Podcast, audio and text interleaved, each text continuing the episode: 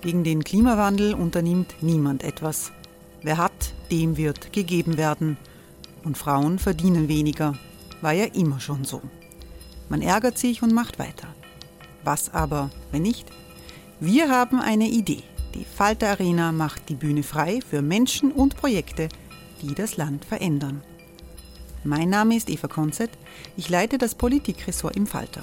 Und am Sonntag, den 26. Mai, veranstalten wir im Wiener Stadtsaal die nächste Falter Arena.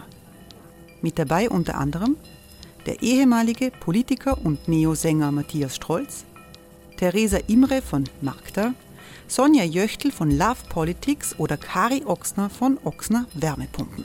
Machen statt jammern. Wir schauen uns an, wie das funktionieren kann. Kommen auch Sie vorbei. Alle Informationen und Tickets finden Sie unter falter.at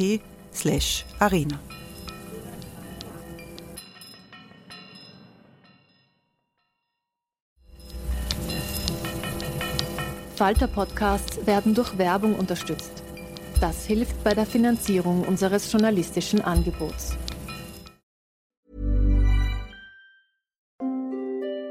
Hereinspaziert durch unser Burgtor. Ob Burgherr, Ritterin, Stallbursche oder Gauklerin. Die Burg Liechtenstein in Maria Enzersdorf bei Wien lädt zu Erkundungen ein und weckt bei Groß und Klein die Abenteuerlust. Erbaut im Jahr 1130 ist die Burg bis heute zu 60 Prozent im Originalzustand erhalten. Waffenkammer, Turmzimmer und Ritterstube.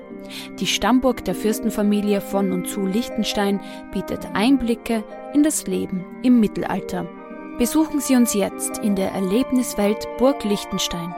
Jeden Sonntag mit eigener Kinderführung. www.burgliechtenstein.eu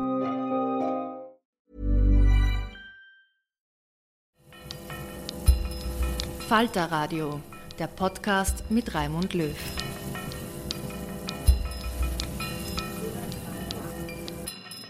Sehr herzlich willkommen, meine Damen und Herren, im Falter Radio. Russlands Ukraine-Krieg, Zerstörung und Selbstzerstörung, das ist der Titel dieser Sendung.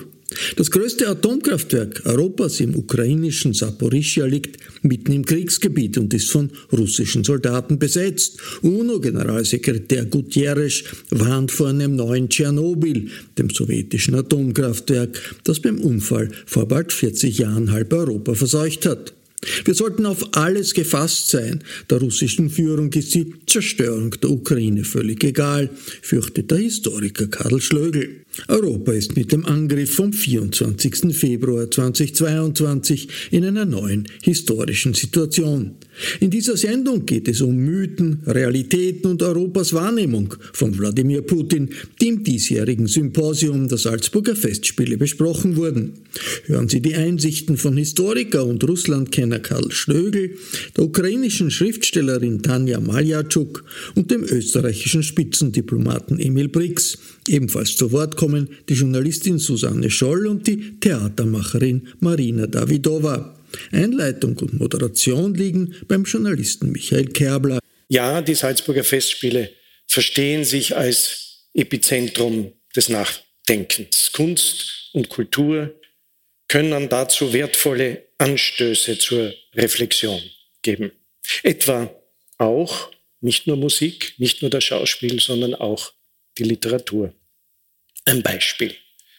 Wer Wladimir Wertliebs jüngsten Roman Zebra im Krieg, dieser Roman ist im Jänner erschienen, liest, findet sich im aktuellen Krieg in der Ukraine wieder. Das Buch hat die Eigenschaften, die Rainer Maria Rilke, ich würde mal sagen fast prophetisch, im März 1898 hm, in einem Vortrag in Prag zusammengefasst hat als die Stärke der Schriftsteller, der Schriftstellerin, nämlich die Literatur ist eine Uhr, die vorgeht, die seismografisch fungiert. Das Seismografische in der Literatur war Rilke ganz wichtig.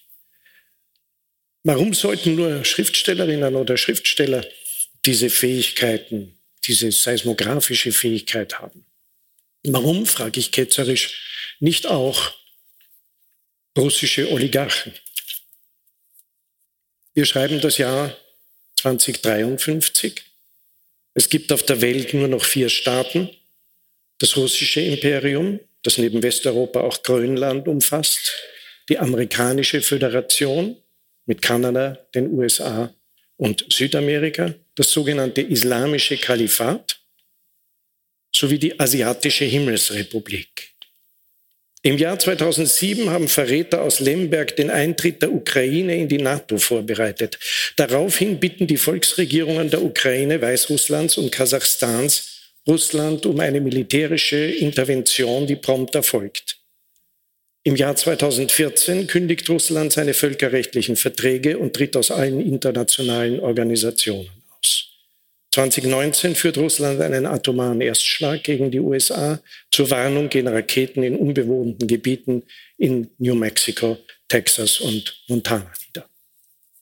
Die Amerikaner antworten mit einem Gegenschlag. Russland ist aber durch einen neuartigen Schutzschirm vor den Angriffen geschützt. Gleichzeitig annektiert Russland Europa und führt ein mildes Besatzungsregime ein. Die Eigentümer dürfen zum Beispiel ihre Unternehmen behalten, wenn sie ein Drittel des Werts der Firmen an die russische Staatskasse abliefern. Russisch wird zur einzigen Staatssprache. An Abstimmungen dürfen nur orthodoxe Russen teilnehmen, die entweder im Staats- oder Militärdienst des Imperiums stehen. Das Parlament wird abgeschafft, weil es den politischen Entscheidungsprozess verlangsamt. Und es gibt wieder die alte Ständeordnung. Übrigens, es regiert Wladimir II der für das imperialistische Russland, das sich russische Welt nennt, Autonomie und Autarkie zu den Leitmotiven der nationalen Identität erhoben hat und das seine, Zitat, nationalen und christlichen Werte gegen innere und äußere Feinde verteidigt. Das Buch, meine Damen und Herren, in dem das geschrieben steht, ist im Jahr 2006, vor 16 Jahren erschienen. Der Mann, der das Buch verfasst hat, hieß Michail Jurjew. Er war damals einer der einflussreichsten Oligarchen Russlands. Er ist im Jahr 2015, ich bin versucht zu sagen, eines natürlichen Todes gestorben. Das Buch trägt den vielsagenden Titel Das, das dritte Imperium, Russland, wie es sein soll. Rückblickend es lohnt sich, dieses Buch zu lesen, denn Jurjew beschreibt 2006 Anordnungen dieser fiktiven Figur Wladimir II., die in Russland so oder ziemlich ähnlich bereits realisiert wurden.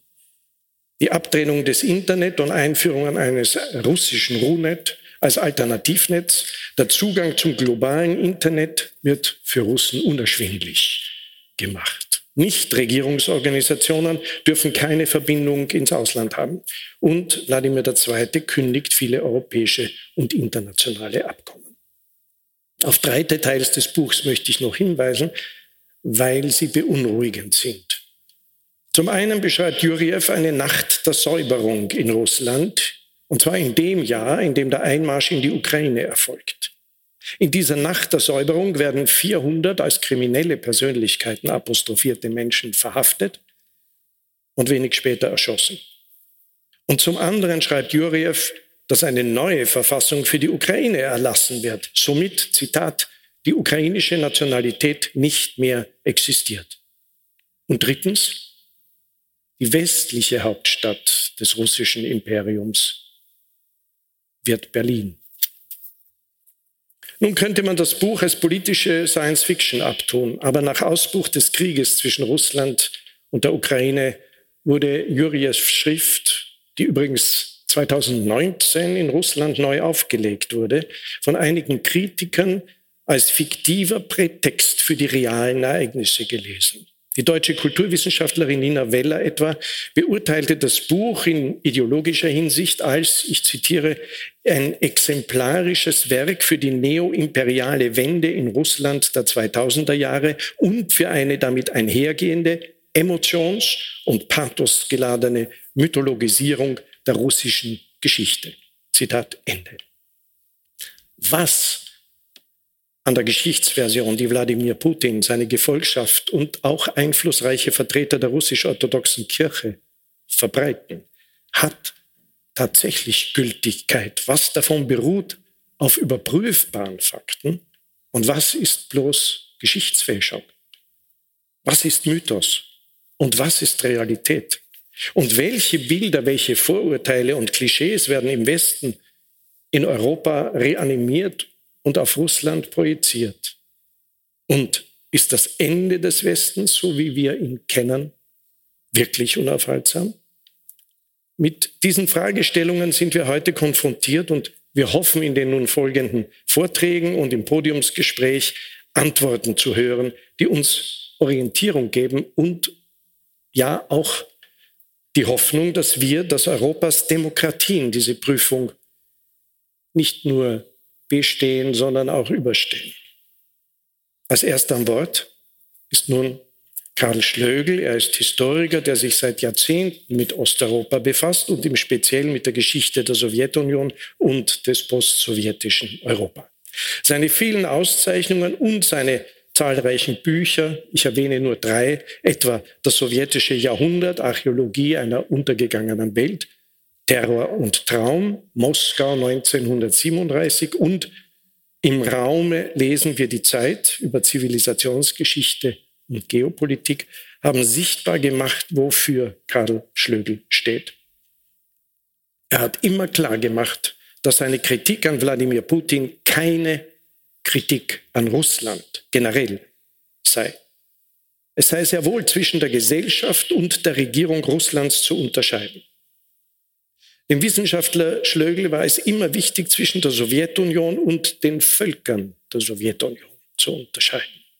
Im großen Vaterländischen Krieg gegen Hitler-Deutschland haben nicht nur Russen, sondern auch Weißrussen, die baltischen Völker und die Ukraine gegen Hitlers Wehrmacht gekämpft und Opfer gebracht. So man darf sie nicht vergessen, die sowjetischen Juden. Diese Fakten zu leugnen, wie dies der Kreml tut, findet Schlögl schlicht obszön. Womit wir mitten im Thema angekommen sind. Herr Professor Schlögl, danke, dass Sie zu uns nach Salzburg gekommen sind. Wir freuen uns auf Ihren Vortrag. Ich darf Sie bitten.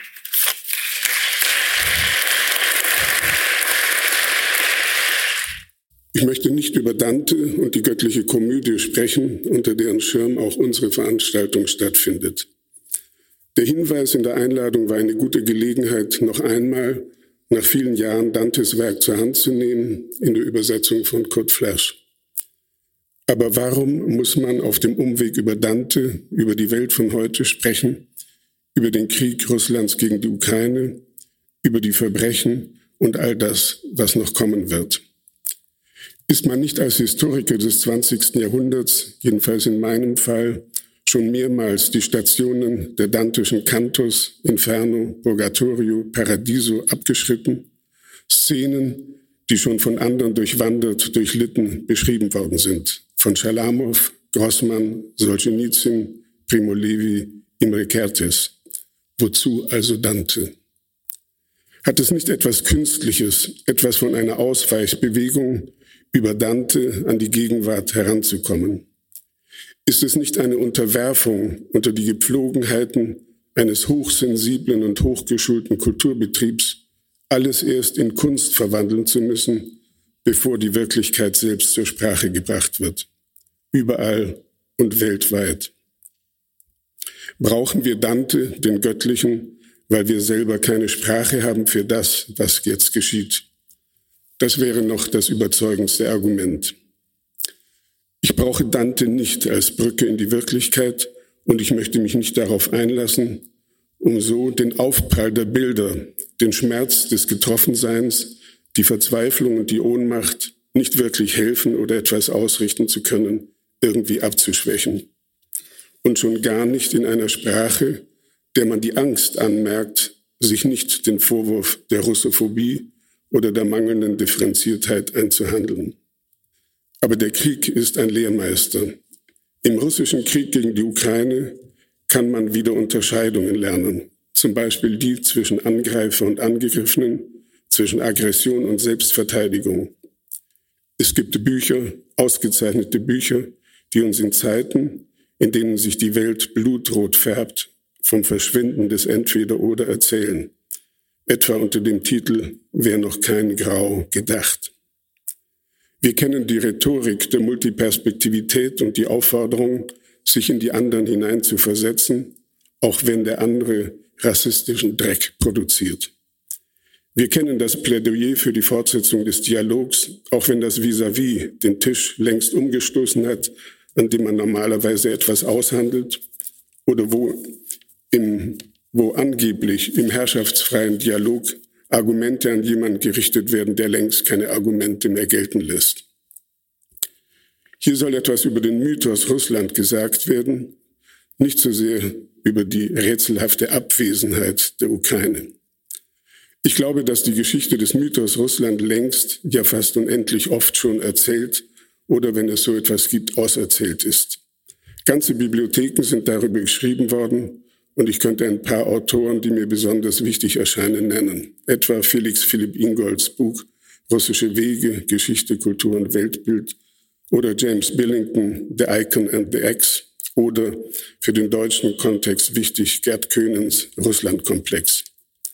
Man kann dort alles nachlesen, das ganze Spektrum von Wahrnehmungen und Beziehungen zwischen den Polen Faszination und Furcht, zwischen Ex-Oriente Lux-Fantasien und Untergang des Abendlands Apokalyptik, zwischen ernsthaftem Verstehen und sentimentalem Kitsch.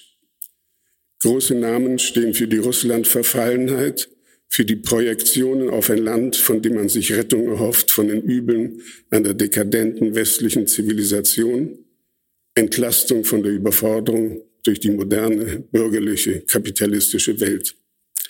Ja, auch ich rechne mich zu den Russland-Verfallenen, die vom Hochufer der Wolga hinüberblicken und sich an der Weite nicht satt sehen können, die am Makarjew-Kloster vorbeigleiten oder auf die weiß-steinerne Kirche an der Nerl aus dem 12. Jahrhundert blicken, diesem Symbol von Geborgenheit in einer Welt, die keinen Schutz mehr bietet.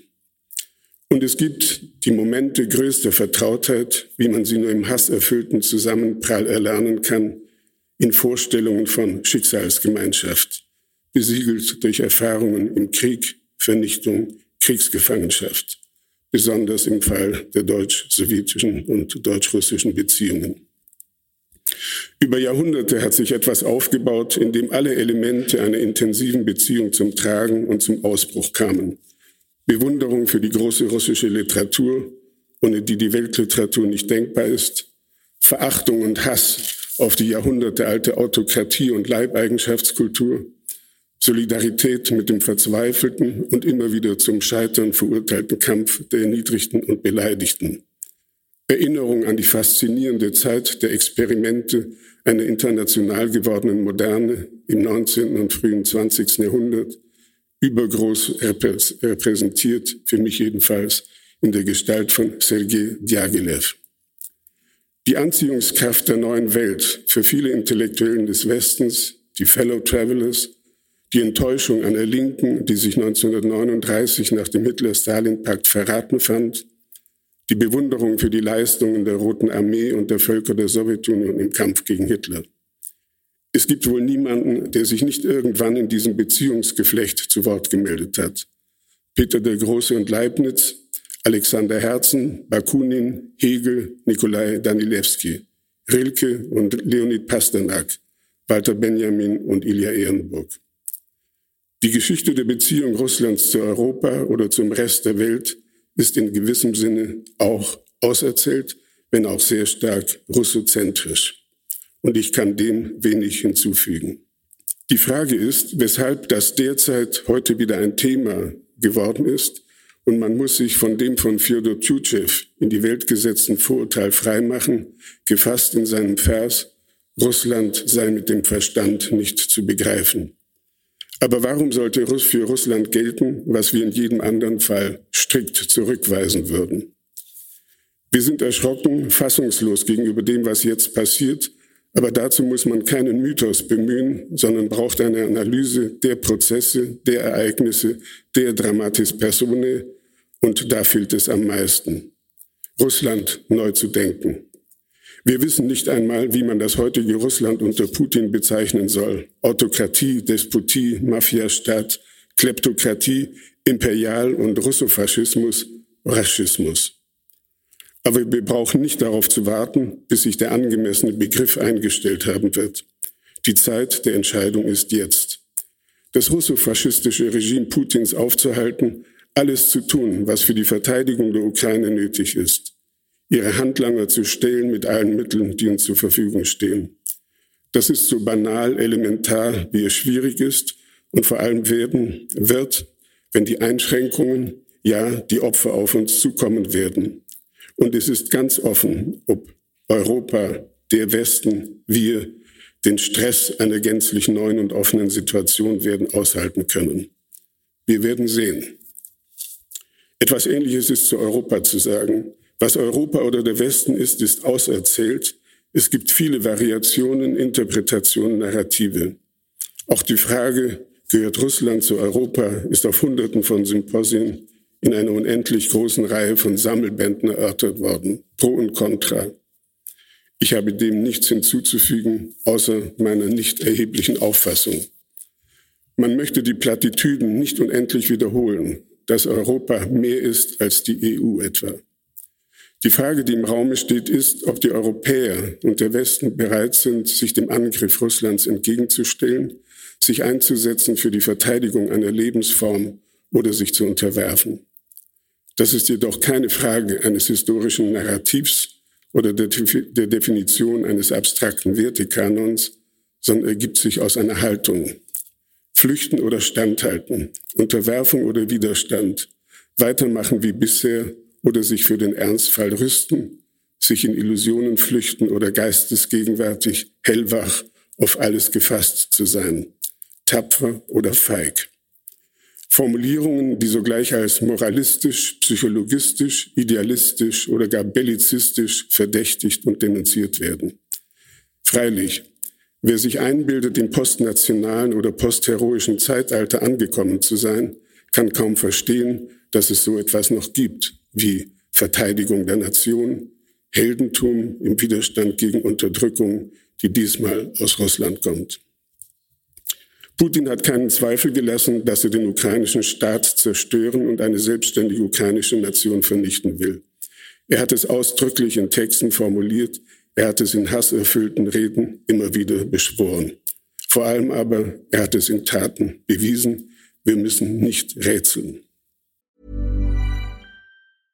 Imagine the softest sheets you've ever felt. Now imagine them getting even softer over time. That's what you'll feel with Bowl and Branch's organic cotton sheets. In a recent customer survey, 96% replied that Bowl and Branch sheets get softer with every wash. Start getting your best night's sleep in these sheets that get softer and softer for years to come. Try their sheets with a 30-night guarantee. Plus, get 15% off your first order at bowlandbranch.com. Code BUTTERY. Exclusions apply. See site for details.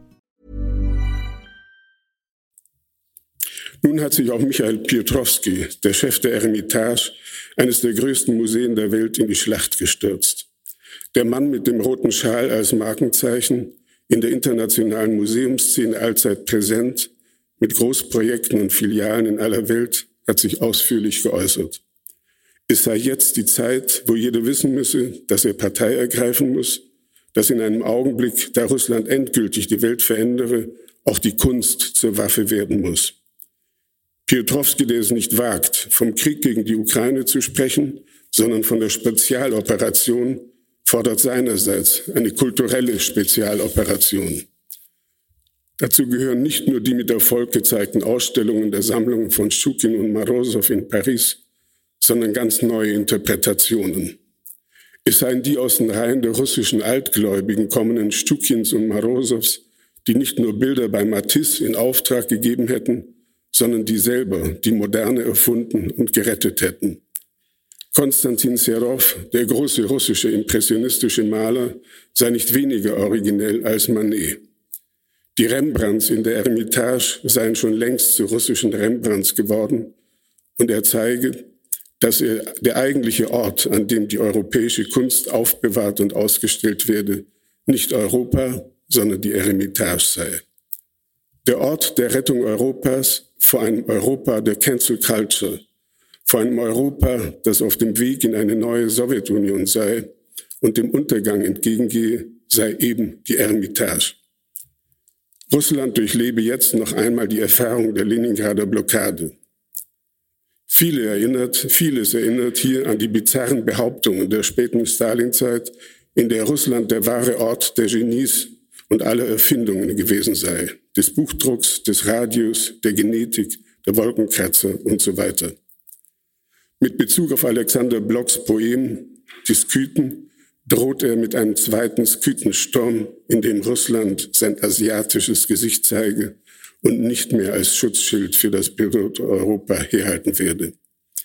In dem 1918 verfassten Poem lautet das so, und ich zitiere aus der Übersetzung von Heinz Tschechowski. Ihr seid Millionen, wir Legion, Legion, Legion. Versucht nur, euch mit uns zu schlagen. Ja, unsere schrägen Augen gierig schon verkünden, wir sind Skythen, Asiaten. Jetzt ist die Stunde da, der Flügelschlag des Unheils nähert sich. Es künden uns eure Kränkungen bald, kommt der Tag, wo spurlos eure Städte schwinden. Wir pfeifen auf das Wort der Treue. Wenn ihr nicht wollt, wir sind uns selbst genug. Wir sind ab heute kein Schild mehr. Nein, kämpft euren Todeskampf mit den Mongolen. Wir greifen in den Kampf jetzt nicht mehr ein. Wir werden zusehen, wenn die Schlachten toben. Die Drohung mit den Skythen, die selber schon rassistische Züge trägt, endet heute aber nicht mit der Einladung zum Fried, zur Friedensfeier der Internationale des Proletariats wie im Jahr 1918, sondern mit der Wiedererrichtung des Imperiums, mit dem Aufruf zu einer russischen Welt, die keine Grenzen mehr anerkennt oder wie es jüngst Medvedev formuliert hat, in einer wenigstens panslawistischen Welt. Die Zerstörung Gay-Europas durch die Förderung und Stimulierung nationalistischer Bewegungen und Parteien, das ist angesagt. Das alles wird zur Sprache gebracht. 100 Jahre nach der Wiederbegründung des russischen Imperiums in Gestalt der UdSSR, sie wurde proklamiert am 31. Dezember 1922, das findet statt in einem Augenblick, da Millionen Russland bereits verlassen haben und in den letzten Monaten Hunderttausende ins Exil gezwungen worden sind.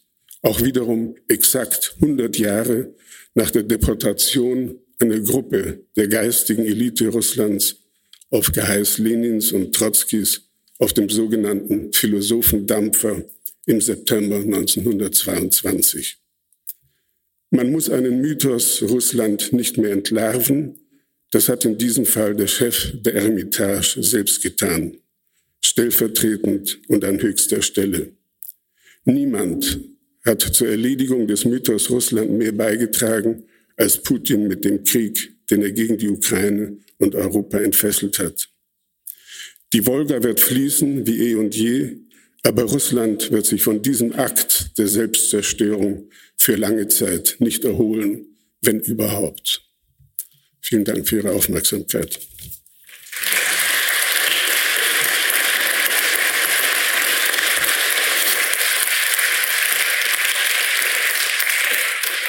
Vielen Dank, Herr Professor Schlögl.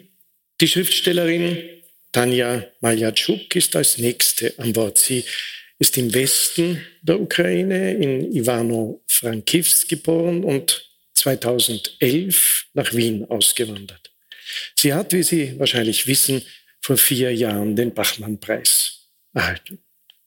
Das Phänomen zwischen der UdSSR und Russland ein Ist-Gleichzeichen zu setzen und die Existenz der anderen ehemaligen Sowjetrepubliken auszublenden, das beschäftigt nicht nur Karl Schlögel, sondern auch sie, die ukrainische Schriftstellerin. Faktum ist, sehr vielen Menschen in Mittel- und Westeuropa war vor dem 24. Februar nicht bewusst, dass die Ukraine mit damals etwa 43 Millionen Einwohnerinnen und Einwohnern nach Russland nicht nur das zweitgrößte Land im Osten Europas ist, sondern was Lebensmittel und Rohstoffe angeht, ein strategisch ganz wichtiges Partnerland der EU ist. Was also sind die Ursachen für diese Ausgrenzung ehemaliger Sowjetrepubliken aus dem Bewusstsein der Menschen in Mitteleuropa? Tanja Maljatschuk definiert Mitteleuropa, es war nicht anders zu erwarten, anhand seiner kulturellen und historischen Verflechtungen. Und sie sieht die Ukraine selbstverständlich als Teil Mitteleuropas. Sie stellt sich und damit auch uns die Frage, bleibt die Ukraine ein Teil Mitteleuropas oder wird sie verschwinden? So, Sie haben schon alles gehört. Sehr geehrte Damen und Herren, liebes Publikum, liebe Europäerinnen und Europäer.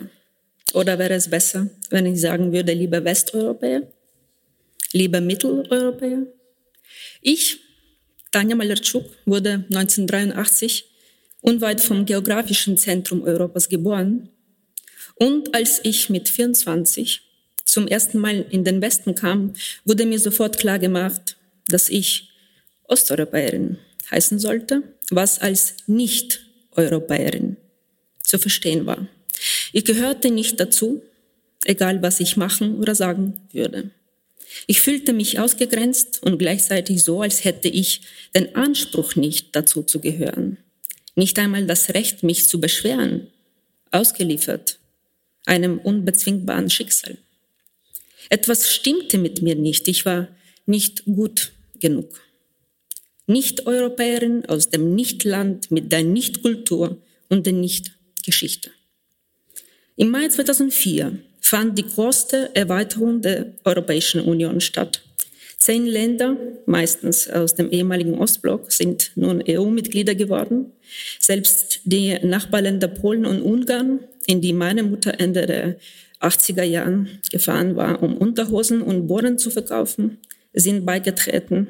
Sie kamen endlich nach Hause zurück. Es war ein wichtiger Moment in der Geschichte Europas. Manche sagten sogar das wirkliche Ende des Kalten Krieges, ein Triumph der Gerechtigkeit. Ich erinnere mich an diese Zeiten aber dunkel. Gefeiert habe ich sicher nicht. Wenn die anderen rundherum sich zusammenschließen, spürt man die eigene Einsamkeit besonders. Der Kreis um die Ukraine wurde enger und drohender und der Drang nach Veränderung existenzieller. Nur einige Monate später, verbittert, stand ich schon mit Hunderttausenden anderen auf dem Maidanplatz in Kiew. Die Ukrainer, die nicht daran glaubten, dass sie es verdienten, Teil der europäischen Demokratie zu werden, verteidigten voller Leidenschaft deren Grundwerte, nämlich das Recht auf freie Wahlen. Als Wappen trug ich damals eine grell leuchtende orangene Jacke. Die Farbe Orange war die Farbe meiner ersten Revolution und der Freiheit. Und ich erinnere mich gut daran, wie mein jüngerer Cousin Walik aus Tscherkasse, damals noch Schüler, nach Kiew kam, um sich den Protesten anzuschließen. Er wickelte sich von Kopf bis Fuß mit einem orangenen Klebeband ein und sah wie ein Frankenstein aus. Ein Frankenstein der Freiheit. Ich lachte. In jener Zeit, als der Kampf um die Ukraine begonnen hat, konnte man noch lachen. Heute ist Walik Vater von zwei Kindern, Fernsehjournalisten und an der Front und hat bereits eine Kriegsverletzung überlebt. Aber zurück in das Jahr 2007. Es war das Jahr, als ich zum ersten Mal in den Westen gekommen bin. Amerika, Afrika, Asien, so fragte mich eine Taxifahrerin in Frankfurt am Main, nachdem ich mein Herkunftsland gestanden hatte. Amerika, Afrika, Asien, die Frau konnte sich nicht einmal vorstellen, ein Land mit einem solchen komischen Namen Ukraine auf ihrem Kontinent zu haben. Ich wurde nach Deutschland eingeladen, um an einem Literaturfestival teilzunehmen, wo es um Europa und seine Werte ging. Unzählige Male nachher musste ich zu gleichen Themen irgendwelche Texte basteln. Ich nehme an, es war eine besondere Schadenfreude oder gar Folterlust seitens westlicher Kulturvermittler, ausgerechnet uns, die ausgegrenzten Verlierer, die Nicht-Europäer darüber schreiben zu lassen, über Europa und europäische Werte, damit wir genau verstehen, was wir nie bekommen werden. Was mich betrifft, so schreibe ich immer schöne Texte über Europa mit viel Idealismus und Sehnsucht darin.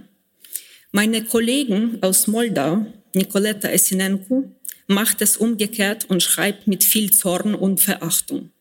Einer ihrer Texte, den ich oft an verschiedenen Veranstaltungen gehört habe, heißt Fuck you Europa. Er ist ziemlich erfolgreich und hat stets viel Applaus bekommen. Nicoletta ist eine Rebellin, so kam es mir immer vor, während ich eine gemütliche Bettlerin bin. Später hörte ich von Nicoletta über ein weiteres europäisches Projekt, an dem sie teilnahm, ich nicht. Mehrere Autoren sollten eine Woche in einem Hotel namens Europa verbringen, um nachher die Erfahrung zu beschreiben. Das Hotel Europa, wohin die moldauische Autorin geschickt wurde, lag in Minsk. Mein erster Europatext hat das Publikum ebenfalls amüsiert. Ich habe geschrieben, dass ich solche sauberen öffentlichen Toiletten wie in Deutschland nie im Leben gesehen habe. Zu dem Zeitpunkt war ich noch nicht in Österreich. Hier sind sie noch um einiges sauberer. Ein nachsichtiges Kichern verbreitete sich im Saal. Manche aus dem Publikum sind später zu mir gekommen, um mir zu sagen, dass sie von meinem Lob ihrer Toiletten angetan seien. Hätte ich damals in die Zukunft blicken können, würde ich antworten, dass die Sauberkeit öffentlicher Einrichtungen im direkten Verhältnis von der Entfernung zur russischen Grenze steht. Also eine reine Glückssache. Die einen haben Glück mit der Geografie, die anderen müssen entweder kämpfen oder sterben, keine Zeit, um die Toiletten zu putzen. 2012 wurde mein erster Roman ins Deutsche übersetzt er heißt Biografie eines zufälligen Wunders. Ein humorvoller Schelmenroman einer Nicht-Europäerin, die weder sich selbst noch ihr Land ernst nehmen durfte. Einen solchen Humor haben die Hoffnungslosen und die Verdammten, nicht? Der Roman wurde gut besprochen und in einer Rezension wurde mir mein Stil mit dem von Ivan Saltykov-Schedrin verglichen, einem russischen Autor aus dem 19. Jahrhundert. Der Vergleich sollte als Kompliment gelten, so nahm ich es wenigstens wahr. Es spielt keine Rolle, dass ich Ivan Saltykov-Schedrin nie im Leben gelesen habe. Vielleicht ist es üblich, dachte ich, im deutschsprachigen Raum Autorendebüts ausgerechnet mit Saltykov-Schedrin zu vergleichen. Vielleicht ist dieser Autor hier sehr bekannt. Kennen Sie ihn? In meiner Jugend gab es nämlich andere Götter, die ich unter der Decke unersättlich las und zwar Franz Kafka, Robert Musil, Ingeborg Bachmann, Milan Kundera, Olga Tokarczuk. Ich sage nicht, dass Saltykov-Schedrin ein schlechterer Autor als dieser genannten ist, sondern dass ich aus einer anderen Schreibkultur und Tradition komme. Im Gegensatz zu meinen Eltern zwang mich niemand mehr, Saltykov-Schedrin zu lesen. So wandte ich mich Josef Roth, Bruno Schulz und Danilo Kisch zu. Aber die deutschsprachigen Kritiker, die oft die für östeuropäische Literatur zuständig waren, hatten nur solche Komplimente und Zusammenhänge für eine östeuropäische Autorin im Petto. Denn die osteuropäische Kunde im Westen hieß und heißt immer noch viel mehr Russlandkunde. Für ein seit 30 Jahren unabhängiges Land mit über 40 Millionen Einwohnern fand sich neben den unzähligen Russistik- und Slavistikstudien mit Schwerpunkt Russistik nur eine Professur und das auch nur als halbe Stelle für die ukrainische Geschichte an der Europa-Universität Viadrina in Frankfurt an Oder. Symbolisch so nah zur ehemaligen Ostgrenze, als hätte man Angst vor der Ausbreitung der Seuche. Aber was lernen die Studierenden dort? Aus welchen Büchern? Das weiß ich nicht. Es gibt keine einzige ausführliche Geschichte der Ukraine in deutscher Sprache, außer der kleinen Geschichte der Ukraine von Andreas Kappeler, die Anfang der 90er Jahren geschrieben wurde, also auch fast vor 30 Jahren. Selbst die prominenten Osteuropäer, äh, äh, Osteuropa-Historiker aus Deutschland und Österreich, zumindest manche von ihnen, haben erst 2014 nach dem Euromaidan begonnen, über die Ukraine als einen eigenständigen Staat zu sprechen. Ein wunderbar österreichischer Autor, Martin Pollack, der sich seit Leben lang mit diesen östlichen Verlierern beschäftigt, Polen, aber auch der Ukraine, worüber er bereits 1984 ein Buch verfasste, das erste in seiner Art, erzählte mir vor kurzem, dass er und seine gleichgesinnten westlichen Autoren in ihrer Leidenschaft einem fliegenden Zirkus ähnelten. Keiner nahm sie ernst. Der von mir sehr geschätzte Emil Brix, der gleich seinen Vortrag halten wird, erwähnte in einem Interview, das ich mir auf YouTube kürzlich ansah, ihm sei es in Lviv als EU-Diplomaten erlaubt gewesen, über alles mit den Ukrainern zu sprechen, nur nicht über die EU-Perspektiven. Darüber nicht. Und das, als man bereits begann, in der Ukraine für das ersehnte Europa auf dem Euromaidan Leben zu opfern. Heute frage ich mich, eine Autorin, die aus Überlebensinteresse gezwungen ist, zur Geopolitik zu wechseln, warum der europäische Dialog mit der Ukraine nicht stattfand. Und meine Antwort lautet, wie kann man mit jemandem sprechen, den man überhaupt nicht kennt? Die ukrainische Literatur hat nur drei Klassiker. Taras Shevchenko, den der Zar, der russische Zar persönlich verboten hat zu malen und zu schreiben. Ivan Franko, dessen Gesamtausgabe mal man auf 50 Bände beschränken musste, weil nur Lenin in der Sowjetunion eine größere Gesamtausgabe haben durfte. Und Lesja Ukrainka, eine Dramatikerin von Weltniveau, die sich aber für eine kleine, offiziell noch verbotene Sprache entschied und somit ihr Schicksal als Schriftstellerin bestimmte. Hätte sie auch Anfang des 20. Jahrhunderts zu Moskau bekannt, und Russisch geschrieben. Könnte es sein, dass wir Aufführungen ihrer Stücke auch an den Salzburger Festspielen gesehen hätten? Als Lesja Ukrainka, eine Bürgerin des Russischen Reiches, einmal nach Wien kam, schrieb sie von dort in einem Brief, dass sie sich, Zitat, vor diesen freien Menschen schämt und möchte die roten Flecken, die ihre Fesseln am Hals und den Handgelenken hinterließen, nicht zeigen. Zitat Ende. Und das, obwohl sie zehn Sprachen sprach und einer der freiesten Geister des damaligen Europas war. In Wien hängt eine Tafel an dem Haus, wo Lesja Ukrinka einen Winter verbrachte, in der Florianigasse.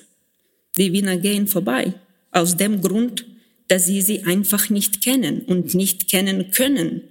Weder sie oder Ivan Franko oder Taras Shevchenko wurden je ins Deutsche übertragen und in einem Verlag veröffentlicht.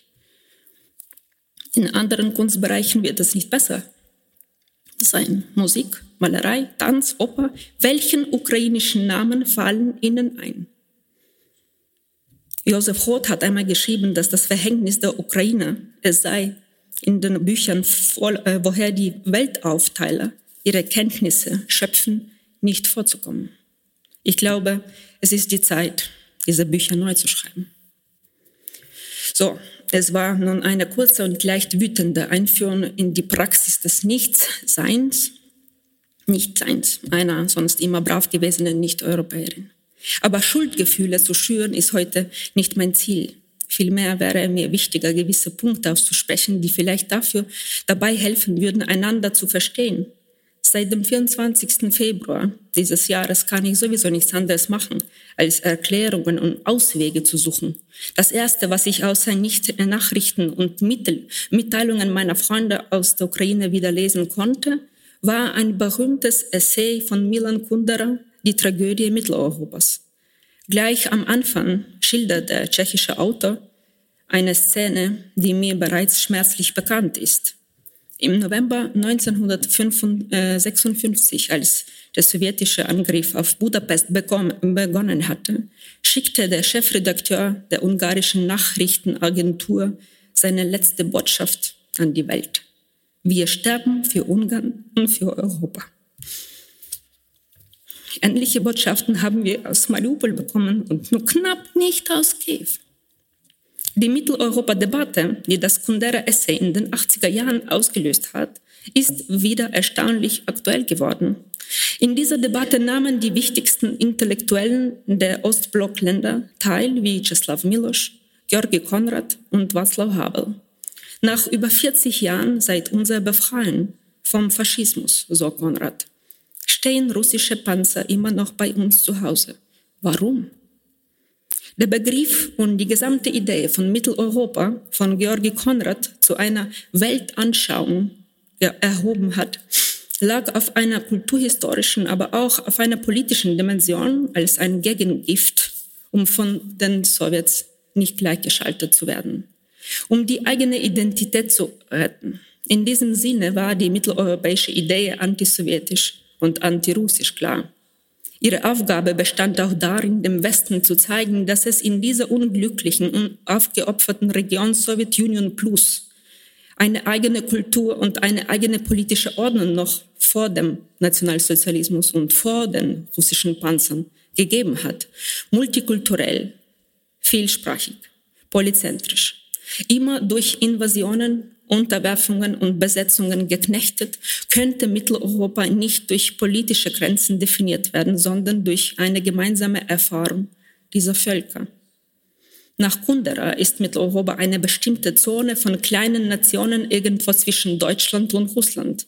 Und eine kleine Nation sei eine solche, deren Existenz zu jeder beliebigen Zeitpunkt in Frage gestellt werden kann.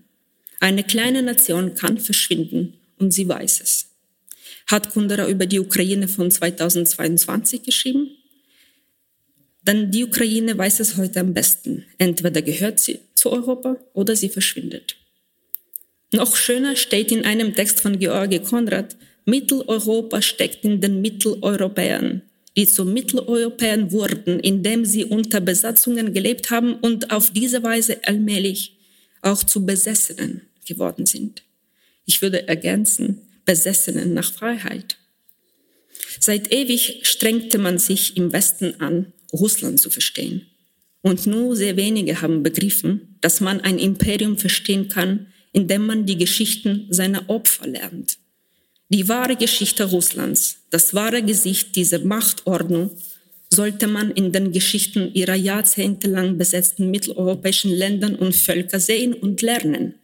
Die Angst der ehemaligen Ostblockländer, erneut besetzt zu werden, hat man im Westen nach dem Mauerfall für eine Paranoia gehalten. Man ließ sich lieber von einem schlecht getarnten, europafeindlichen, aggressiven und autoritären russischen Regime blenden. Man ließ sich manipulieren und abhängig machen, anstatt auf die unmittelbaren Nachbarn zu hören. Im gewissen Sinne hoffe ich, dass der brutale russische Angriffskrieg auf die Ukraine tatsächlich das Ende des Westens, wie wir ihn kennen, bedeutet. Vielleicht beginnen wir zu lernen, von einem vereinten Europa zu sprechen, ohne es auf die westlichen und Privilegierten einerseits und die mangelhaften Mittelost- oder Mittelost-Nicht-Europäer andererseits aufzuteilen.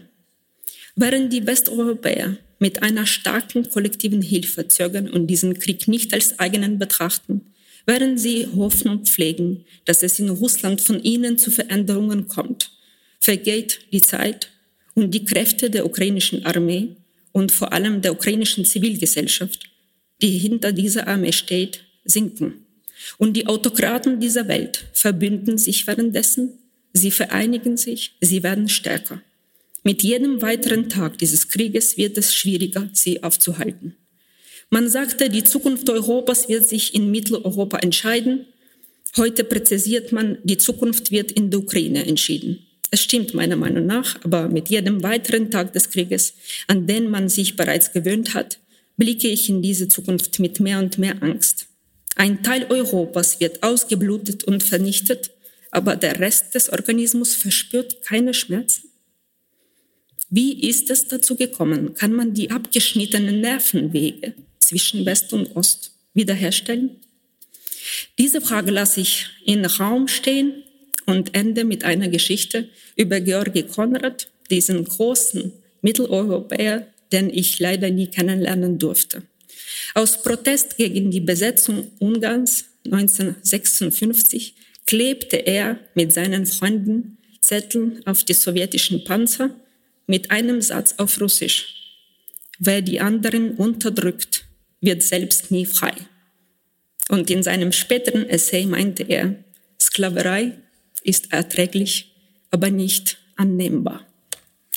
Danke für Ihre Aufmerksamkeit.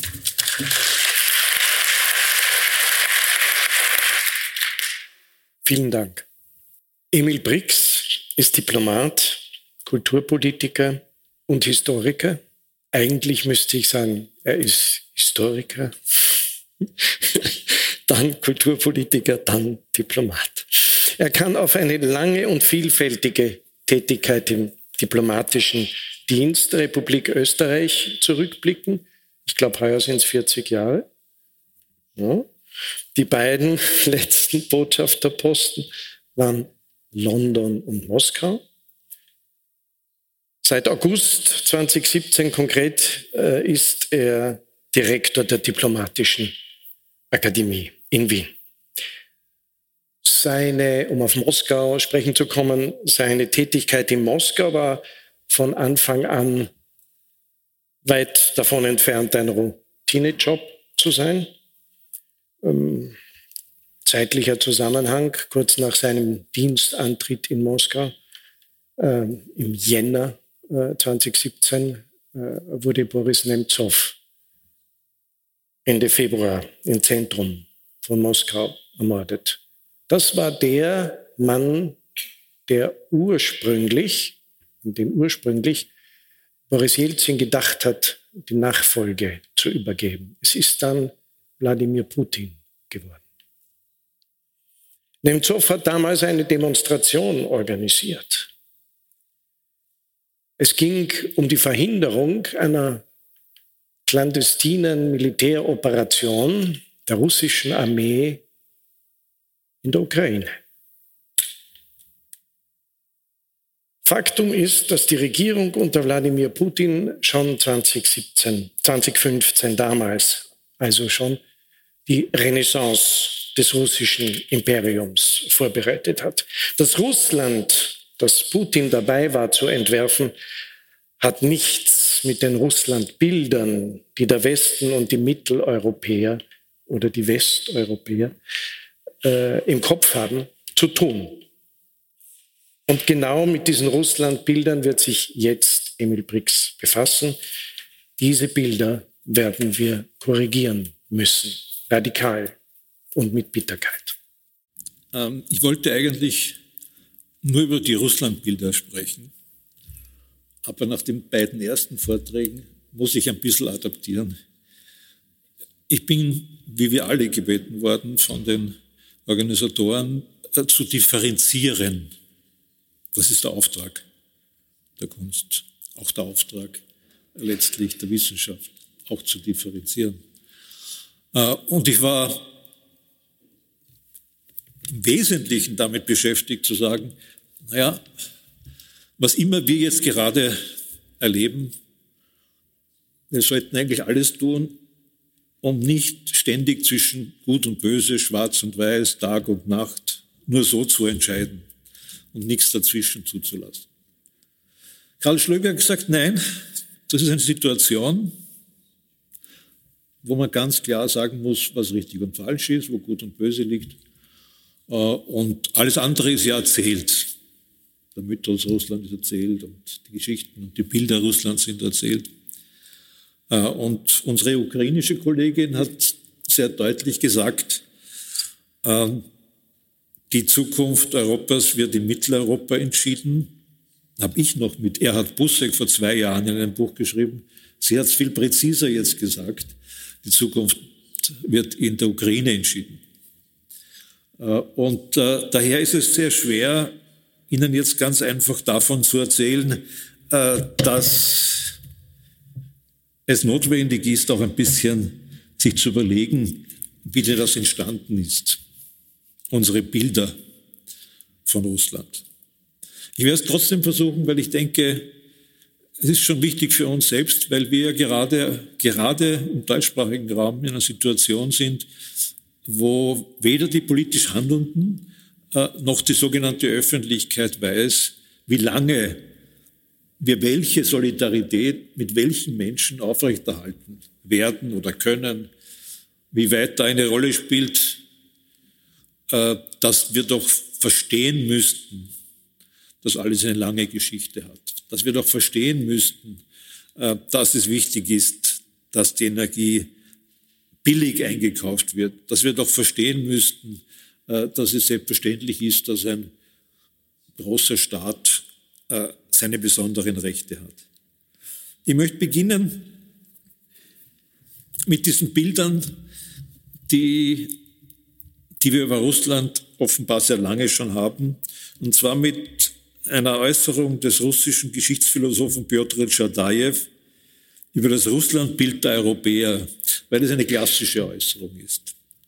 Er hat gesagt, die Menschen in Europa vergreifen sich in scheinbarer, sonderbarer Weise in Bezug auf uns. Sie versteifen sich darauf, uns dem Osten auszuliefern. Durch eine Art des europäischen Instinkts stoßen sie uns in den Orient ab, um uns nicht mehr im Westen zu sehen. Ähm, sie haben Ähnliches gehört auch von der ukrainischen Kollegin über die Mitteleuropäer, die gesagt haben, naja, sie haben zwar damals die Sowjets erlebt, aber es ging tatsächlich um die Russen. Das ist der Osten. Das ist eine andere Zivilisation.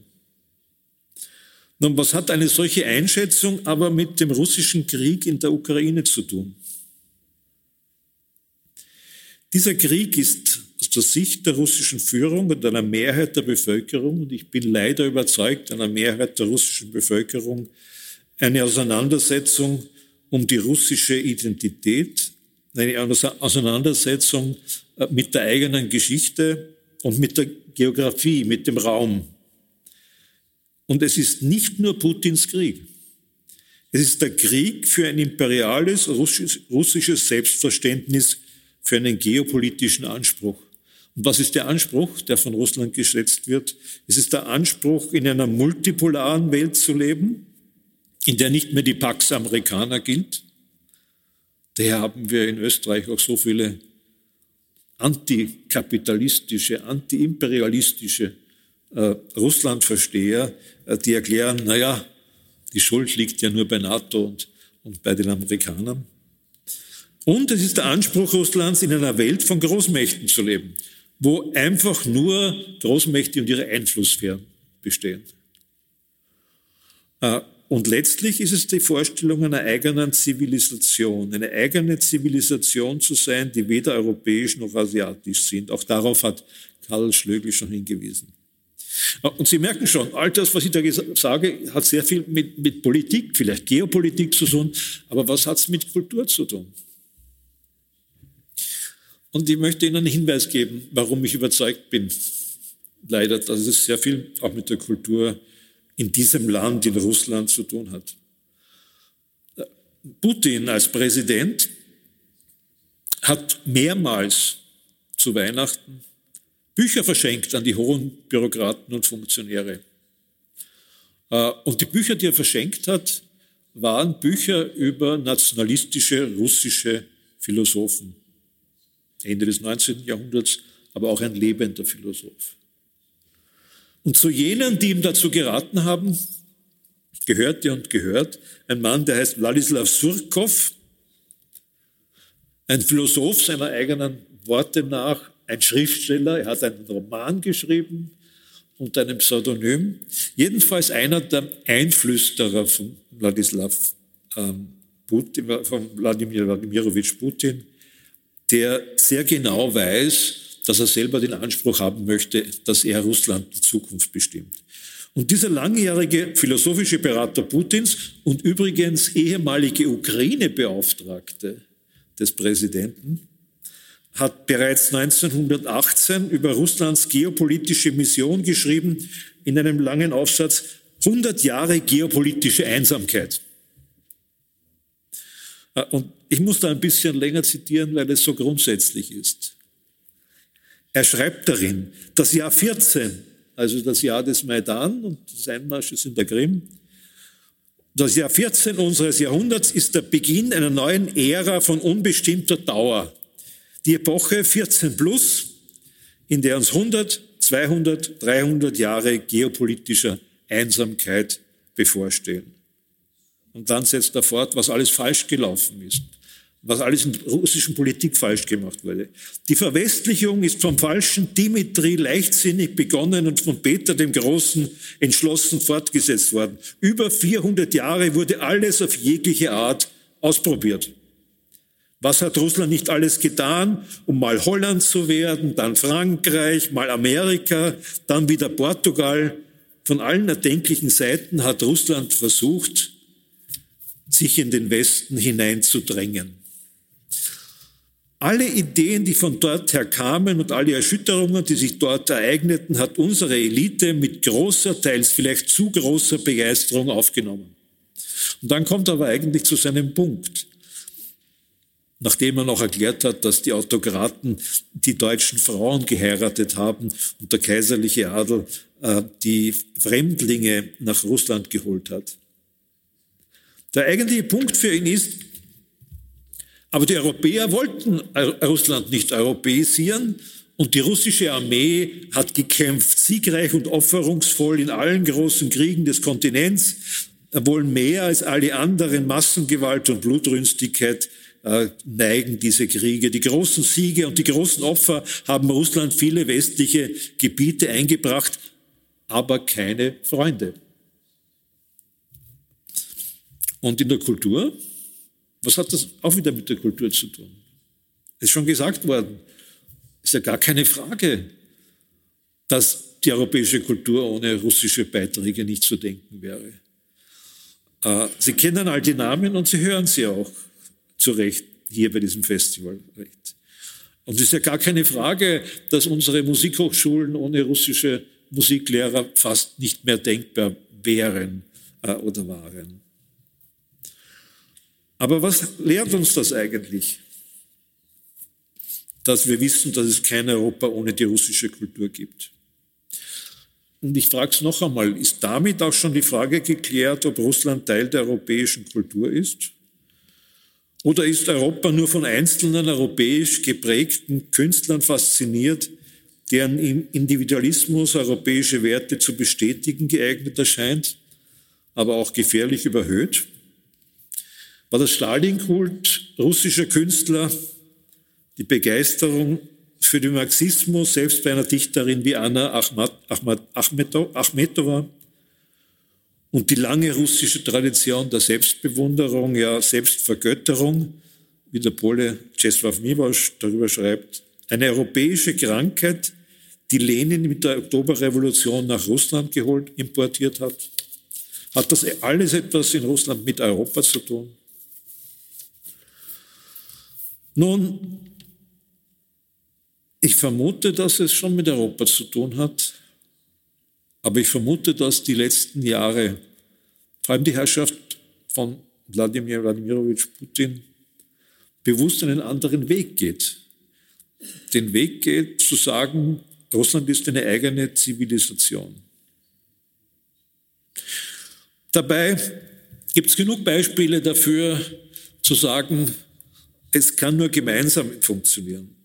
Der Historiker Orlando Figes beginnt seine Darstellung der Kulturgeschichte Russlands, die ich übrigens jedem ans Herz lege, mit der berühmten Szene von Tolstois Roman Krieg und Frieden, in der die junge Fürstin Natascha ein unbekanntes russisches Volkslied hört.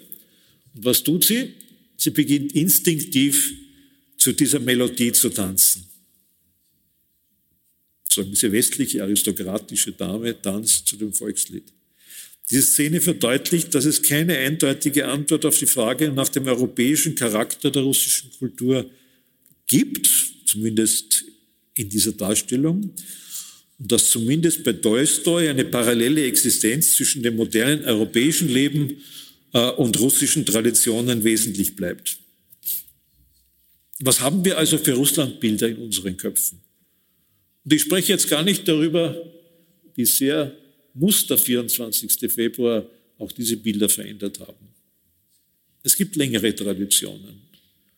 Und wir müssen auch daran denken, dass, wie immer dieser Krieg dann ausgehen wird, es eine Zeit nach dem Krieg geben wird.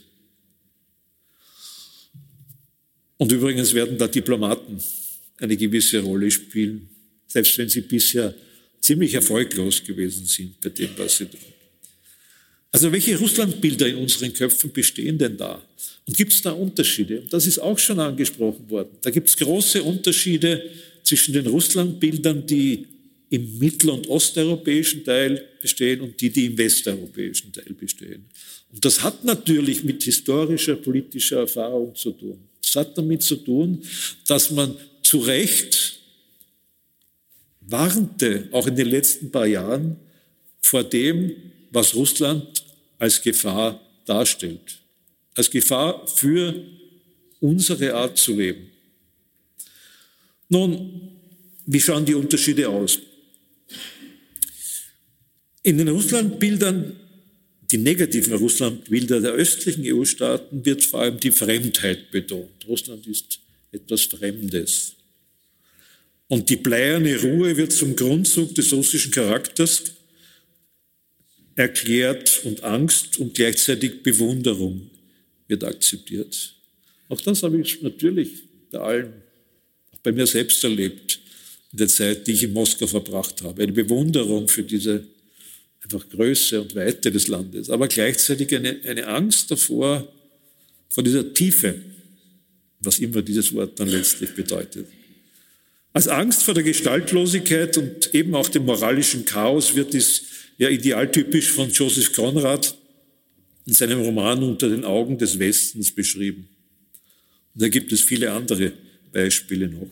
Russland sei ein riesiger Schatten auf dem vielfarbigen Fenster Europas. Noch deutlicher formulieren dies meine polnischen Freunde. Polen haben traditionell ja wohl die meiste Erfahrung mit Russland oder mit russischer Kultur äh, gemacht. Für polnische Schriftsteller gibt es eine klare kulturelle Grenze. Kazimierz Brandis schreibt, das Schicksal Russlands ist nicht Teil unseres Gewissens. Es ist uns fremd, wir fühlen uns nicht verantwortlich, es bedrückt uns, ist aber nicht unsere Tradition. Ist es nicht fürchterlich, wenn ein polnischer Schriftsteller so etwas schreibt? Das ist nicht Teil, es ist fremd, das ist nicht Teil seiner Tradition. Die Tiefe, und noch einmal ein Zitat, die Tiefe der russischen Literatur war für mich immer verdächtig. Was hat man von der Tiefe, wenn man sie mit einem viel zu hohen Preis erkaufen muss? Würden wir von zwei Übeln nicht das der Oberflächlichkeit vorziehen, wenn wir damit ordentlich gebaute Häuser, satte und umsichtige Menschen haben könnten? Stimmt das? Ich denke an das geplante neue Opernhaus in Sevastopol. Sie wissen, wer den Auftrag bekommen hat, das zu bauen. Ein österreichischer Architekt, Wolf Brix. Und er hat es angenommen, angenommen, obwohl die Entscheidung schon nach der Annexion der Krim gefallen ist, das zu bauen. Und als er dann gefragt wurde, ja, wieso machen Sie das? Sagt er, naja, rechtlich ist alles in Ordnung. Und dann wörtlich, ich bin kein Moralist. Ich bin kein Moralist. Karl Schlögel würde heftig widersprechen. Wenn sogar ein Künstler sagt, ich bin kein Moralist. Und ich finde, er sollte das nicht bauen. Zumindest sollte er sich distanzieren. Er sagt einfach, ja, ich baue ja das ja nicht für Putin. Ich baue ja das für die Menschen, damit sie die Opern und Ballett erleben können. Das mag schon stimmen, aber wir wissen ja, dass gerade Menschen, die eine Reputation haben, einen Namen haben, vom russischen Regime gerne und oft gebraucht werden für das, was äh, damit verbunden werden soll. Aber das war nur ein Exkurs zu einem gebauten Haus, das in den kommenden Jahren in Sevastopol errichtet wird. In den westlichen Bildern ist es, über Russland ist es erstaunlich, wie viele unterschiedliche es hier gibt was die Einschätzung Russlands betrifft. Aber sie sind ambivalent. Im ersten westlichen Bild wird Russland von einem unauflöslichen Widerspruch zwischen westlich und östlich orientierten Eliten geprägt.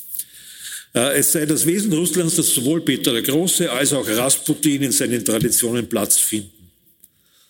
Das erleben sie immer wieder und Stolypin war einer der, der ersten, der liberale Premierminister Stolypin Anfang des 20. Jahrhunderts, äh, der gesagt haben soll, äh, dass der Doppeladler ein Symbol Russlands ist und man kann ihm nicht einen Kopf abhacken, weil sonst verblutet er. Er kann nicht nur in eine Richtung schauen, Osten oder Westen.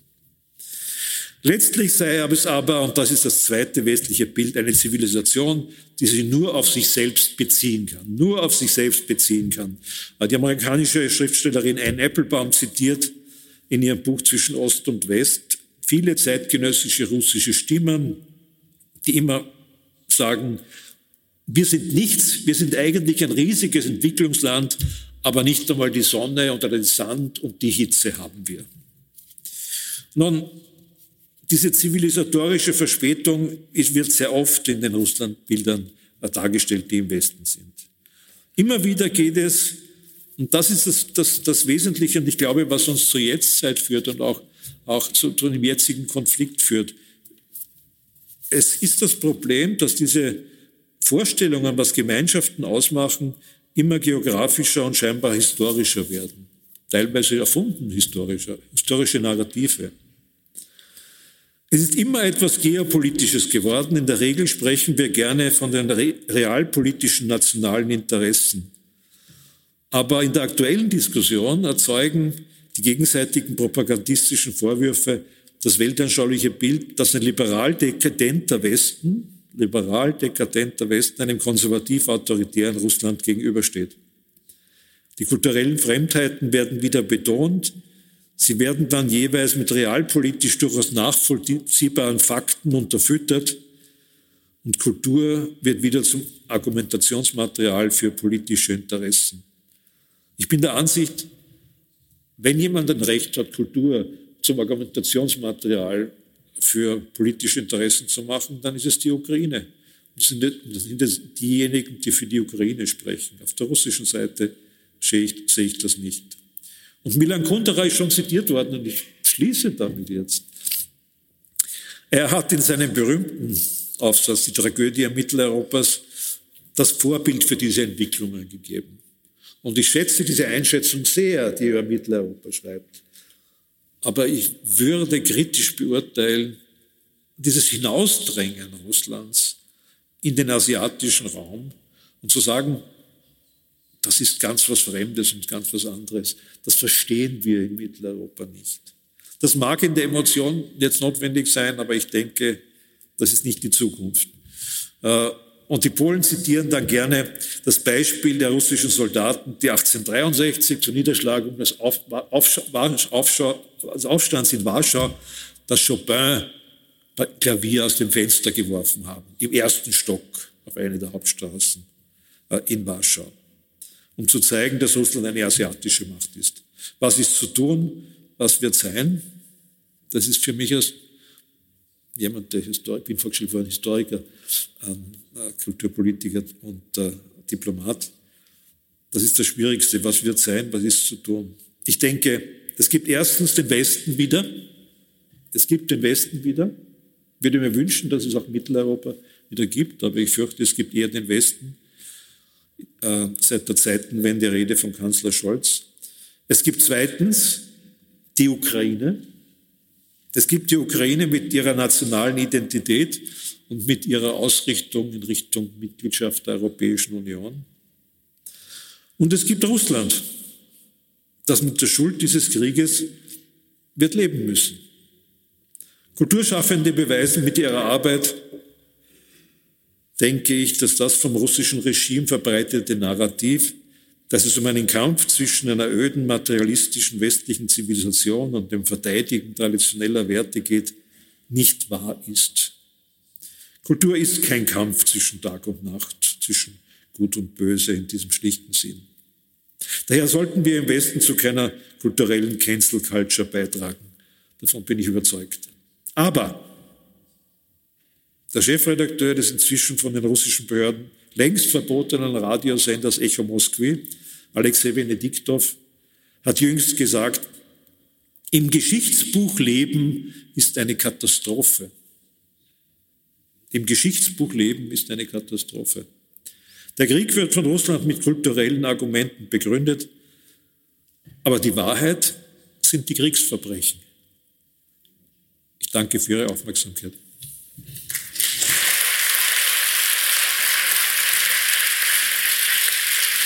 Als Einstieg in die Diskussion möchte ich jetzt noch Frau Davidova und Frau Scholl bitten, ein kurzes Statement nach all dem, was wir jetzt gehört haben, äh, aus Ihrer Sicht äh, einzubringen.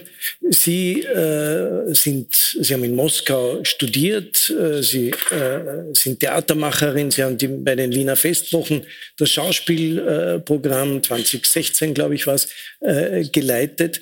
Aus aus dieser Sicht äh, wird uns mal interessieren, wie Sie diesen Aspekt der Kultur einschätzen.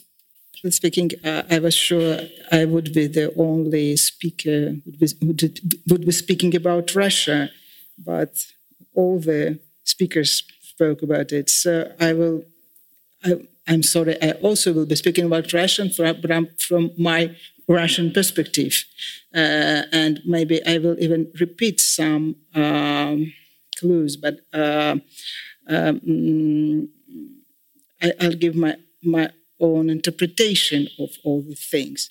Uh, um, the thing is that uh, when we uh, when we talk about a new war in Europe, uh, it's very, very, important to understand that uh, on uh, February 24, Russia attacked not only Ukraine but declared war to its own um, mm, pro-Western part of, of, of society. There, for me, there are like two wars which are going on at the same time. Uh, and um, a lot of speakers were right that since uh, long ago, Russia uh, has been a kind of, how to say, like centaurus, like uh, half uh, horse, half human being. You know, its political system resembled uh, type despotism, and its culture and art, in its highest achievements, have been oriented to- toward the West. Even after the Bolshevik revolution, uh, which took away uh, all the political freedoms from Russian, uh, like that time it was also a big empire, uh, Russian empire citizens, the European way of Russian culture was embodied in the leftist avant garde, which not only existed within European trends, but uh, at times defined and even um, anticipated uh, these trends.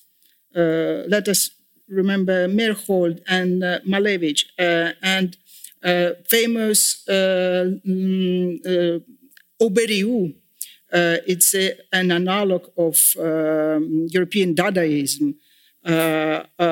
they, and Daniel Harms, the genius of this Oberiou. The first person to remove this contradiction between politic, political life and cultural life in uh, our history was actually Stalin.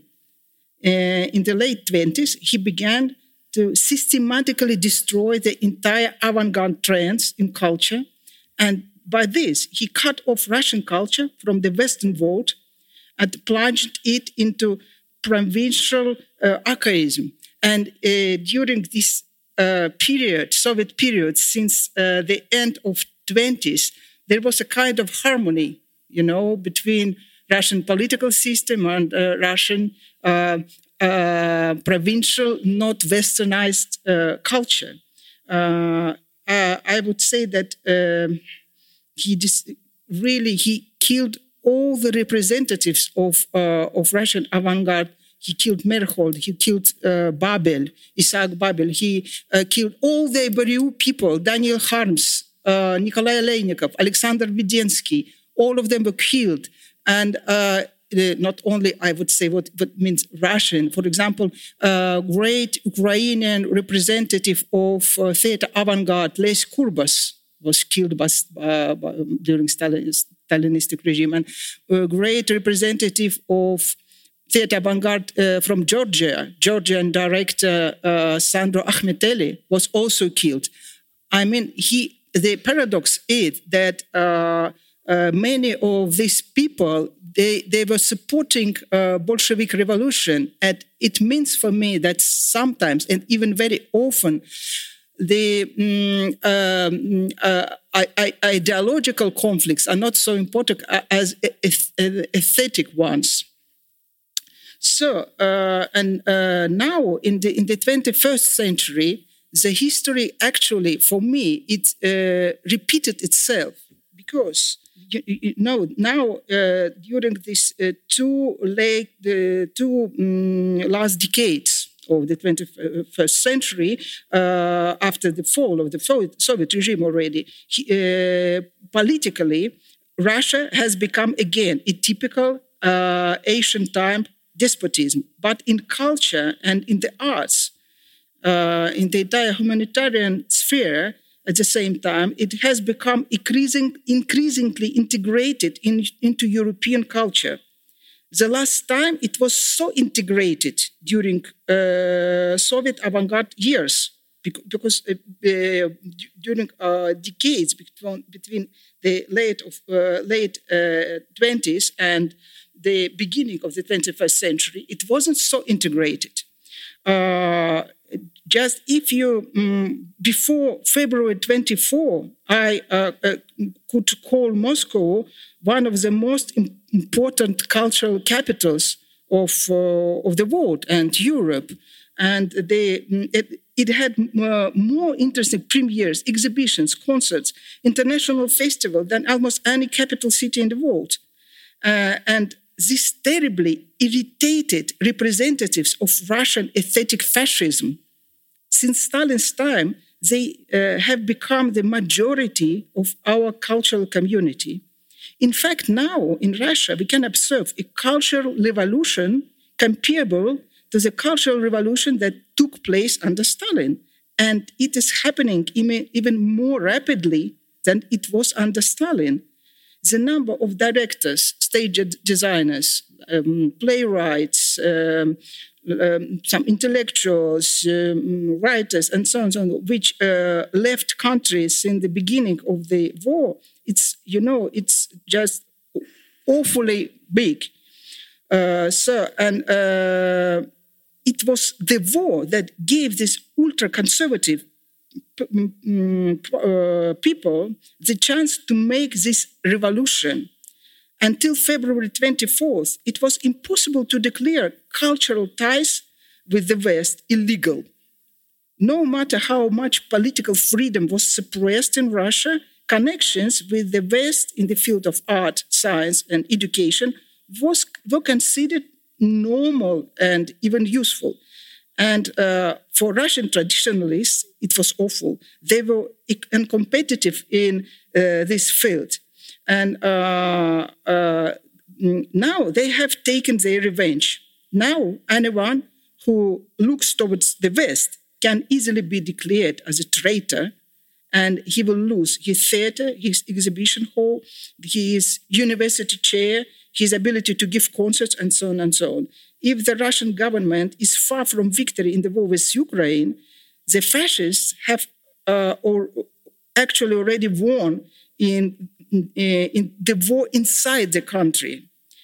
And this is a triumph uh, we are witnessing in Russia today.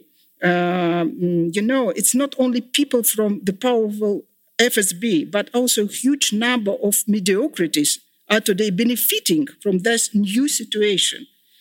The paradox is that the total isolation of Russia, including these post pro Western representatives of Russian culture, is both, both a slogan of the ultra leftist mm, people in, in the West and uh, it's a blue dream of uh, archaic fascist forces inside Russia. They are dreaming about Russia, uh, isolation of Russia, you know? Uh, and the destruction of this thinnest pro-Western cultural layer means that even the fragile bridge that linked the Russian uh, like despotism, political despotism with Western civilization will be destroyed. And uh, for me, it's like this. Danke, danke vielmals. Äh, also die, die Wortmeldung erscheint mir deshalb so wichtig, weil äh, der Krieg sozusagen in zwei Richtungen geht. Die Bereinigung, ja. unter Anführungszeichen, der innenpolitischen Situation, der Auslöschung äh, und der Klärung oder Wiederherstellung einer russischen, echten russischen Identität und der Anspruch, den offensichtlich Putin erhebt, äh, ein russisches Imperium zu schaffen. Susanne Scholl war lange Zeit in Moskau, äh, immer wieder in, in Moskau, äh, ORF-Korrespondentin. Sie hat auch Slawistik in Russland studiert, das Studium in Rom beendet, wie ich weiß.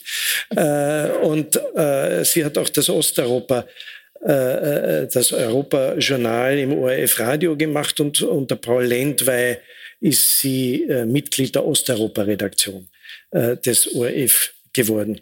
Äh, als Ergänzung. Aus Ihrer Sicht äh, stellt sich die Entwicklung wieder.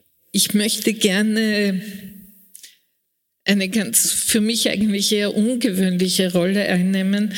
Äh, es wurde hier sehr viel über Russland gesprochen und kaum etwas über die Ukraine, was eigentlich den Eindruck von Tanja Maljatschuk bestätigt, dass die Ukraine ein weißer Fleck auf unserer Landkarte ist und das immer noch ist. Ähm, es gibt, abgesehen von Tanja, die eine großartige Schriftstellerin ist, natürlich noch einige andere moderne Schriftsteller in der Ukraine, die es durchaus wert ist, zu, äh, äh, gelesen zu werden. Äh, ich sage nur Jurian Ruchowitsch, äh, Svetlana Alexejewitsch und viele andere. Ähm, ich war zuletzt vor, glaube ich, fünf Jahren in der Ukraine, in Kiew und ähm, davor einige Male ähm, vor dem Euromaidan und nach dem Euromaidan. Äh, ja, einen großen Schriftsteller habe ich übrigens vergessen, Andrei Kurkov, der in alle Sprachen dieser Welt übersetzt ist. Ähm, äh, ich habe die Ukraine ähm, als unglaublich lebendig, unglaublich offen, vor allem in Kiew, ähm, und unglaublich ähm, bewusst in dem Versuch, äh, die eigene Nationwerdung voranzutreiben. Ähm, das ist gerade in einem Land wie der Ukraine, wo ein Teil der Bevölkerung rein sprachlich ähm, in einem anderen Sprachbereich äh, ist als der andere Teil, eine schwierige Aufgabe. Das war zu Sowjetzeiten schlicht unmöglich. Ähm, das hat begonnen äh, mit dem großen Mord an der ukrainischen Bevölkerung, dem Holodomor, also dem, der, der Ermordung eines Großteils der ukrainischen Bevölkerung durch Hunger unter Stalin. Und äh, es ist weitergegangen natürlich mit der Sowjetisierung all der Länder, die hm, zum Imperium gehört haben, aber eben auch vor allem der Ukraine. Und jetzt muss ich schon einmal sagen, wir alle haben Putin nie wirklich zugehört. Äh, er hat bei seinem Amtsantritt eigentlich etwas sehr Programmatisches gesagt. Er hat gesagt, der Untergang der Sowjetunion war die größte geopolitische Katastrophe des 20. Jahrhunderts. Ich weiß, das wird immer wieder zitiert, aber keiner hat sich wirklich damit auseinandergesetzt, was das tatsächlich geheißen hat. Und es hat geheißen, das Imperium muss wieder aufgebaut werden. Äh, der zweite Punkt, den ich unbedingt sagen will, ist, dass die Ukraine seit dem Jahr 2014 eigentlich im Kriegszustand lebt. Und ähm, der Fehler, den wir, wie, wenn ich wir sage, meine ich nicht einmal den Westen unter Anführungszeichen, das ist so ein Begriff äh, aus dem Kalten Krieg, da gab es die Sowjetunion und dann gab es den Westen. Und der Westen konnte alles sein, was zufällig nicht zum Imperium, zum sowjetischen Imperium gehörte. Und ich glaube, dass das heute nicht mehr so ist. Ich glaube, es gibt Europa, es gibt die Europäische Union, äh, es gibt ein erweitertes Europa und es gibt äh, Russland äh, mit all seinen Problemen, die Frau Davidowitsch schon ausreichend beschrieben hat. Ähm, was wir nicht gesehen haben, ist, dass das Jahr 2014 eigentlich der Beginn dieses Krieges war und der 24. Februar nur die Fortsetzung. Äh, die Besetzung der Krim, die durch nichts gerechtfertigt war, die Einsetzung von zwei äh, wirklich kriminellen äh, Gruppierungen in Donetsk und Luhansk, also in der Ostukraine, äh, die ständige militärische Präsenz, wenn auch in nicht vergleichbarer Form mit dem, was jetzt am 24. Februar passiert ist, äh, ist von uns in Europa irgendwie toleriert worden. Und äh, ich glaube, dass wir da eine große Schuld auf uns geladen haben. Äh, wenn ich uns sage, meine ich schon vor allem die politischen Eliten in Europa. Äh, ich denke, wir haben nicht hinschauen wollen. Äh, es war unbequem. Es hätte unsere Komfortzone in irgendeiner Form äh, aufgebrochen. Wir hätten sie verlassen müssen. Und wir haben, äh, so wie das ja leider jetzt auch schon passiert, wir haben uns daran gewöhnt. Ja, da gibt's halt so ein bisschen Krieg da in, in einer Ecke. Ich kann mich erinnern, dass das während der Tschetschenienkriege auch so war. Da gibt's halt ein bisschen Krieg in einem Eck des Landes, aber das ist ja egal. Das ist nicht egal. Das macht etwas mit einer Gesellschaft die Tschetschenienkriege sowie die Afghanistan-Feldzüge haben etwas mit der russischen Gesellschaft gemacht, aber dieser seit über zehn Jahren oder seit fast zehn Jahren dauernde Krieg in der Ukraine macht auch etwas mit der ukrainischen Gesellschaft und trotzdem hat die ukrainische Gesellschaft es geschafft, zum Beispiel demokratische Wahlen durchzuführen. Ähm, das ist ein Zeichen von gesellschaftlicher Reife für mich. Und äh, ich komme zum Schluss, aber äh, ich will nur ganz kurz den ehemaligen tschechischen Außenminister Karel Schwarzenberg äh, zitieren, äh, den ich gefragt habe, was er glaubt, wie es weitergehen wird, zum Beispiel mit einer Stadt wie Kiew, die so lebendig und offen und, und weltoffen war bevor der, vor dem 24. Februar. Und er hat einfach gesagt, Kiew wird leben.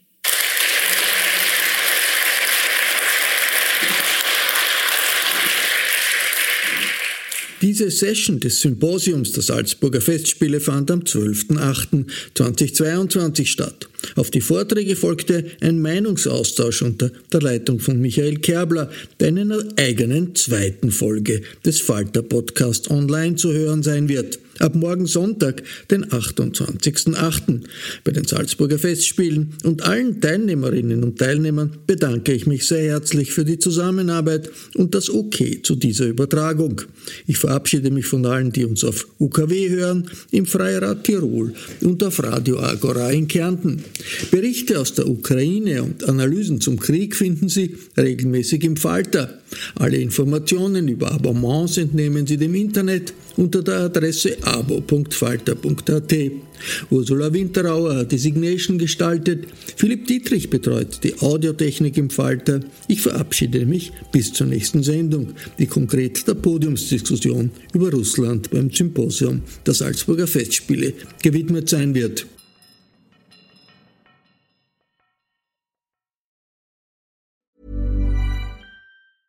Ever catch yourself eating the same flavorless dinner three days in a row? Dreaming of something better? Well, HelloFresh is your guilt-free dream come true, baby. It's me, Kiki Palmer. Let's wake up those taste buds with hot, juicy pecan-crusted chicken or garlic butter shrimp scampi. Mm. Hello Fresh. Stop dreaming of all the delicious possibilities and dig in at HelloFresh.com. Let's get this dinner party started. Even when we're on a budget, we still deserve nice things. Quince is a place to scoop up stunning high-end goods for 50 to 80% less than similar brands. They have buttery soft cashmere sweaters starting at $50, luxurious Italian leather bags, and so much more. Plus, Quince only works with factories that use safe, ethical, and responsible manufacturing.